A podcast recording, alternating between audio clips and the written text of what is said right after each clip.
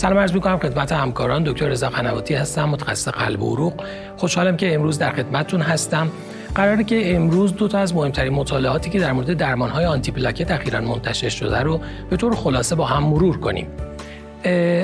اولین مطالعه مطالعه آداپتبل ترایال هست که هدف اون بررسی مقایسه دوزهای متفاوت آسپرین در بیمارانی که کاردیوواسکولار دیزیز دارن و نتایج اون در New England Journal of Medicine چاپ شده. و مطالعه دیگه مطالعه HOST-EXAM trial هست یکی از مطالعات game changer و بسیار interesting در سال 2021 بود که نتایج اون در کنگره های مختلف هم مطرح شده و ممکنه به زودی منجر به تغییر در practice درمان بیماران CAD بشه. مطالعه اول مطالعه ADAPTABLE trial ه که در مجله New England منتشر شد نتایج اون. این مطالعه مطالعه بسیار بزرگی بود که با design ی کاملا متفاوت با مطالعاتی که تا به حال دیدیم طراحی و اجرا شده. سوال این مطالعه این بود که دوز مناسب آسپرین رو برای پیشگیری از بروز مرگ و میر، MI، stroke و همچنین کاهش ریسک bleeding در بیمارانی که CAD دارن مشخص کنه. چون در حال حاضر بیماران دوزهای متفاوتی از آسپرین رو برای پیشگیری از تکرار حوادث قلبی عروقی استفاده می‌کنن و هدف این مطالعه تعیین دوز optimal بود که چه دوزی برای بیماران مناسب تره inclusion criteria این مطالعه بیمارانی بودند که established cardiovascular disease داشتن یعنی سابقه MI قبلی داشتن بیمارانی که سابقه revascularization داشتن یا در آنژیوگرافی CAD داشتن یا بیمار در سابقه قبلیش chronic ischemic heart disease رو داشته. همچنین حداقل یکی از enrichment factor هایی که در مطالعه مشخص شده بود رو داشته باشه. یعنی سن بالای 65 سال کراتینین بیشتر از یک و نیم سابقه دیابت بیمارانی که three vessel disease هستن بیمارانی که cerebrovascular یا peripheral arterial disease دارن. بیمارانی که در حال حاضر smoker هستن بیمارانی که EF کمتر از 50 دارن یا chronic systolic یا diastolic heart failure دارن و بالاخره بیمارانی که سیستول بالای 140 یا LDL بالای 130 رو ظرف 12 ماه اخیر داشتن بیمارانی بودن که وارد این مطالعه شدن. exclusion criteria ی اصلی مطالعه حساسیت به آسپرین بود و اینکه بیمار سابقه 12 ماهه اخیر GI bleeding داشته باشه یا خونریزی هایی که بیمار بر مبنای اون نتونه آسپرین رو استفاده بکنه یا بیمار قرار ticagrelor رو در حال حاضر یا برای آینده استفاده کنه یا خانم هایی که در سنین باروری هستن اینها جز exclusion criteria ی اصلی مطالعه بود. طراحی مطالعه به این شکل بود که بیش از 15 هزار بیمار با این مشخصه ها وارد مطالعه شدن. در دو گروهی که هر گروه بیش از 7500 بیمار رو شامل می‌شد. بر اساس randomization گروهی از بیماران آسپرین 81 میلی گرمی استفاده کردن و گروه دیگه آسپرین رو با دوز 325 میلی گرمی استفاده کردن. data های مطالعه به طور کلی در ابتدای مطالعه از electronic health record بیماران بود و follow up بیمار هم بر اساس data های electronic health recordش بود. به طور متوسط بیماران 26 ماه follow شدن و طراحی و design مطالعه هم به صورت open label بود.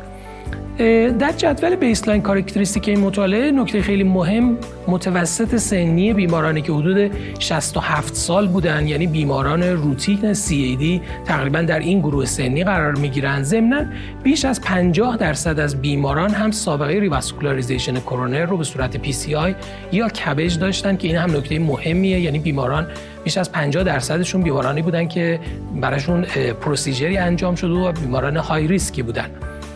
همچنین قبل از شروع مطالعه تقریبا 85 درصد بیماران آسپرین رو با دوز 81 میلی گرم استفاده می‌کردند. primary efficacy outcome و مد نظر مطالعه composite all-cause mortality و hospitalization برای MI و stroke بود که نتایج این مطالعه نشون داد که بین دو گروهی که 81 میلی گرم و 325 میلی گرم رو استفاده می‌کردن از نظر افیکیسی اوتکام ها تفاوت معنیداری از نظر آماری و عددی هم وجود نداشت. نکته مهم دیگه از نظر سکندری اوتکام های مطالعه بود که از نظر سکندری اوتکام های مختلف هم اگرچه تفاوت های عددی گاهن مشاهده شد ولی هیچ کدوم از این تفاوت ها از نظر آماری تفاوت معنیداری نبودند همچنین از نظر safety outcome مد نظر مطالعه یعنی بستری شدن برای major bleeding که نیاز به transfusion داشته باشه هم بین این دو دوز مختلف تفاوت معنیداری نبود. یکی از نگرانی های عمده ما همیشه اینه که بیمارانی که دوز بالای آسپرین رو استفاده می‌کنن شاید خطر خونریزی بالاتری داشته باشن که نتایج مطالعه نشون داد. این تفاوت خیلی از نظر آماری معنیدار نیست.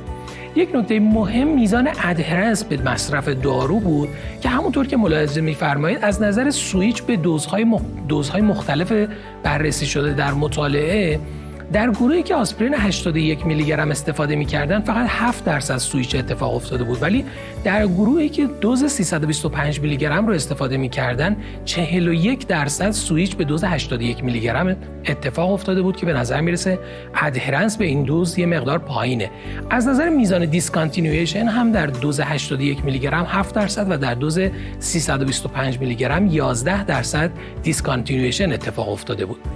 نتایج این مطالعه در مجموع نشون داد که از نظر میزان بروز cardiovascular event و از نظر major bleeding تفاوت معنیداری بین دو دوز مختلف دارو وجود نداره و هر دو دوز از این نظر با هم مساوی هستند تنها نکته ای که وجود داشت میزان سویچ به دوز 81 میلی گرم در گروهی که 325 میلی گرم رو استفاده می‌کردن نزدیک 40 درصد بود که عدد قابل توجهیه. اما اگر بخوایم پیام این مطالعه رو برای بیماران داشته باشیم توصیه که وجود داره بر اساس نتایج مطالعه اگر بیمار در حال مصرف دوز 81 میلی گرم هست توصیه برای اینه که همین دوز رو ادامه بده برای اینکه نتایج مطالعه نشون داد که از نظر primary end point ها تفاوتی دوز 81 میلی گرم با 325 میلی گرم نداره. در بیمارانی که مصرف آسپرین روشون رو قطع کردن توصیه برای اینه که شروع مجدد با دوز 81 میلی گرم باشه چرا که از نظر افیکیسی و سیفتی هم تفاوت معنیداری بین این دو دوز وجود نداره اما پیامی که این مطالعه برای بیماران داره اینه که در صورتی که در حال مصرف دوز 81 میلی گرم هستند توصیه برای اینه که همین دوز رو ادامه بدن. در صورتی که مصرف آسپرین رو قطع کردن توصیه میشه که مجددا با دوز 81 میلی گرم مصرف آسپرین رو شروع کنن چرا که نشون داده شده که هم تحمل به دوز 81 میلی گرم بهتره و همین که از نظر افیکیسی و سیفتی تفاوت چندانی با دوز 325 میلی گرم نداره. اما در مورد بیمارانی که دوز 325 میلی گرم رو استفاده می‌کنن توصیه بر اینه که همین دوز رو در صورتی که مشکلی با مصرف اون نداشتن ادامه بدن مصرفش رو. اما مطالعه دوم مطالعه هاست اگزم هست. این مطالعه هم اخیرا نتایجش در مجله لنست منتشر شد و مطالعه بسیار بزرگی بود که ممکنه در guideline های بعدی تغییری در practice روزمره ما بتونه ایجاد کنه. inclusion criteriaی این مطالعه سن بالای 20 سال بود. بیمارانی که DAPT رو برای 6 تا 18 ماه بعد از PCI با drug eluting stent ها طی کردن و همچنین clinically event رو بعد از PCI و قبل از ورود مطالعه تجربه نکردن و رضایت به شرکت در مطالعه داشتن بوده. و exclusion criteriaی اصلی مطالعه hypersensitivity یا کنتراندیکاسیون به داروهای مورد استفاده در مطالعه بود. بیمارانی که active bleeding دارن خانم های سن باروری مگر اینکه تست pregnancy منفی داشته باشند بیمارانی که کوآگولوپاتی دارن و کسانی که life expectancy کمتر از یک سال براشون محتمل بوده از مطالعه خارج شدن. طراحی مطالعه به صورت prospective randomize ولی open label بود. در چندین مرکز این کار انجام شده و با حجم نمونه ای که در هر گروه بیش از 2700 بیمار حضور داشتند در مجموع 5530 بیمار در 37 مرکز در کره وارد این مطالعه شدند و بیماران به مدت 24 ماه follow شدند. از نظر baseline characteristic مطالعه نکات مهمی که وجود داشت این که درصد قابل توجهی از بیماران تقریبا سه چهارم بیماران تظاهرات acute coronary syndrome رو داشتن یعنی مجموعه unstable angina non-ST elevation MI و ST elevation MI رو داشتن. همچنین 80 درصد بیماران ترکیب آسپرین و کلوپیدوگرل رو به عنوان رژیم DAPTشون مصرف کرده بودن. از نظر میزان وسعت CAD هم نزدیک 50 درصد بیماران single vessel disease بودن. 31 درصد در هر دو گروه two vessel disease داشتن و three vessel disease هم تقریبا نزدیک 18 درصد در هر گروه بود. اما دو نکته مهم یکی PCI بود سابقه PCI بر lesion های bifurcational که تقریبا 10 درصد بیماران bifurcational stenting داشتن.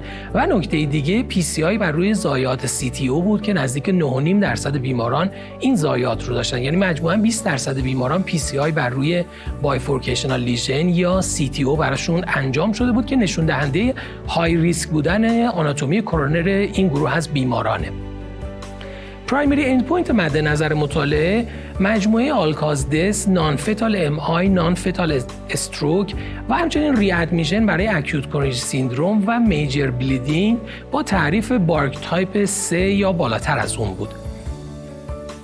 از نظر key secondary end point ها هم مجموع composite thrombotic event ها یعنی cardiovascular death non-fatal MI ischemic stroke ری برای ACS یا استنت ترومبوز بود و از نظر bleeding هم BARC type حداقل دو رو به عنوان key secondary endpoint ها مد نظر قرار دادن.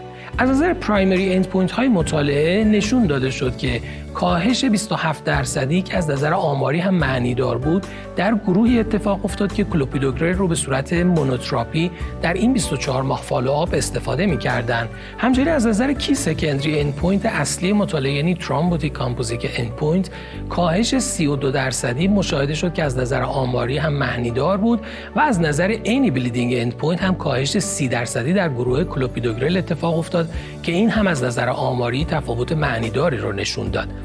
نکته مهم absolute risk reduction در این مطالعه است که کاهش دو درصدی در primary endpoint های مد نظر مطالعه یعنی number needed to treat 50 که یکی از نتایج قابل توجه در پزشکی است همونطور که می‌دونید number needed to treat های کمتر از 100 معمولا برای درمان های effective و موثر در نظر گرفته میشه. در نهایت نتایج این مطالعه نشون داد که مصرف کلوپیدوگرل به عنوان maintenance مونوتراپی در بیمارانی که سابقه PCI با drug-eluting stent ها رو داشتن باعث کاهش در primary endpoint های مد نظر مطالعه همچنین کاهش thrombotic composite endpoint ها و any bleeding endpoint ها در این بیماران میشه. و پیام این مطالعه برای بیماران اینه که در صورتی که بیمار نیاز به single antiplatelet therapy بعد از PCI با drug-eluting stent ها داره کلوپیدوگرل نسبت به آسپرین گزینه ارجحیه و منجر به بروز event های کمتری برای این بیماران میشه. ممنونم از توجه شما.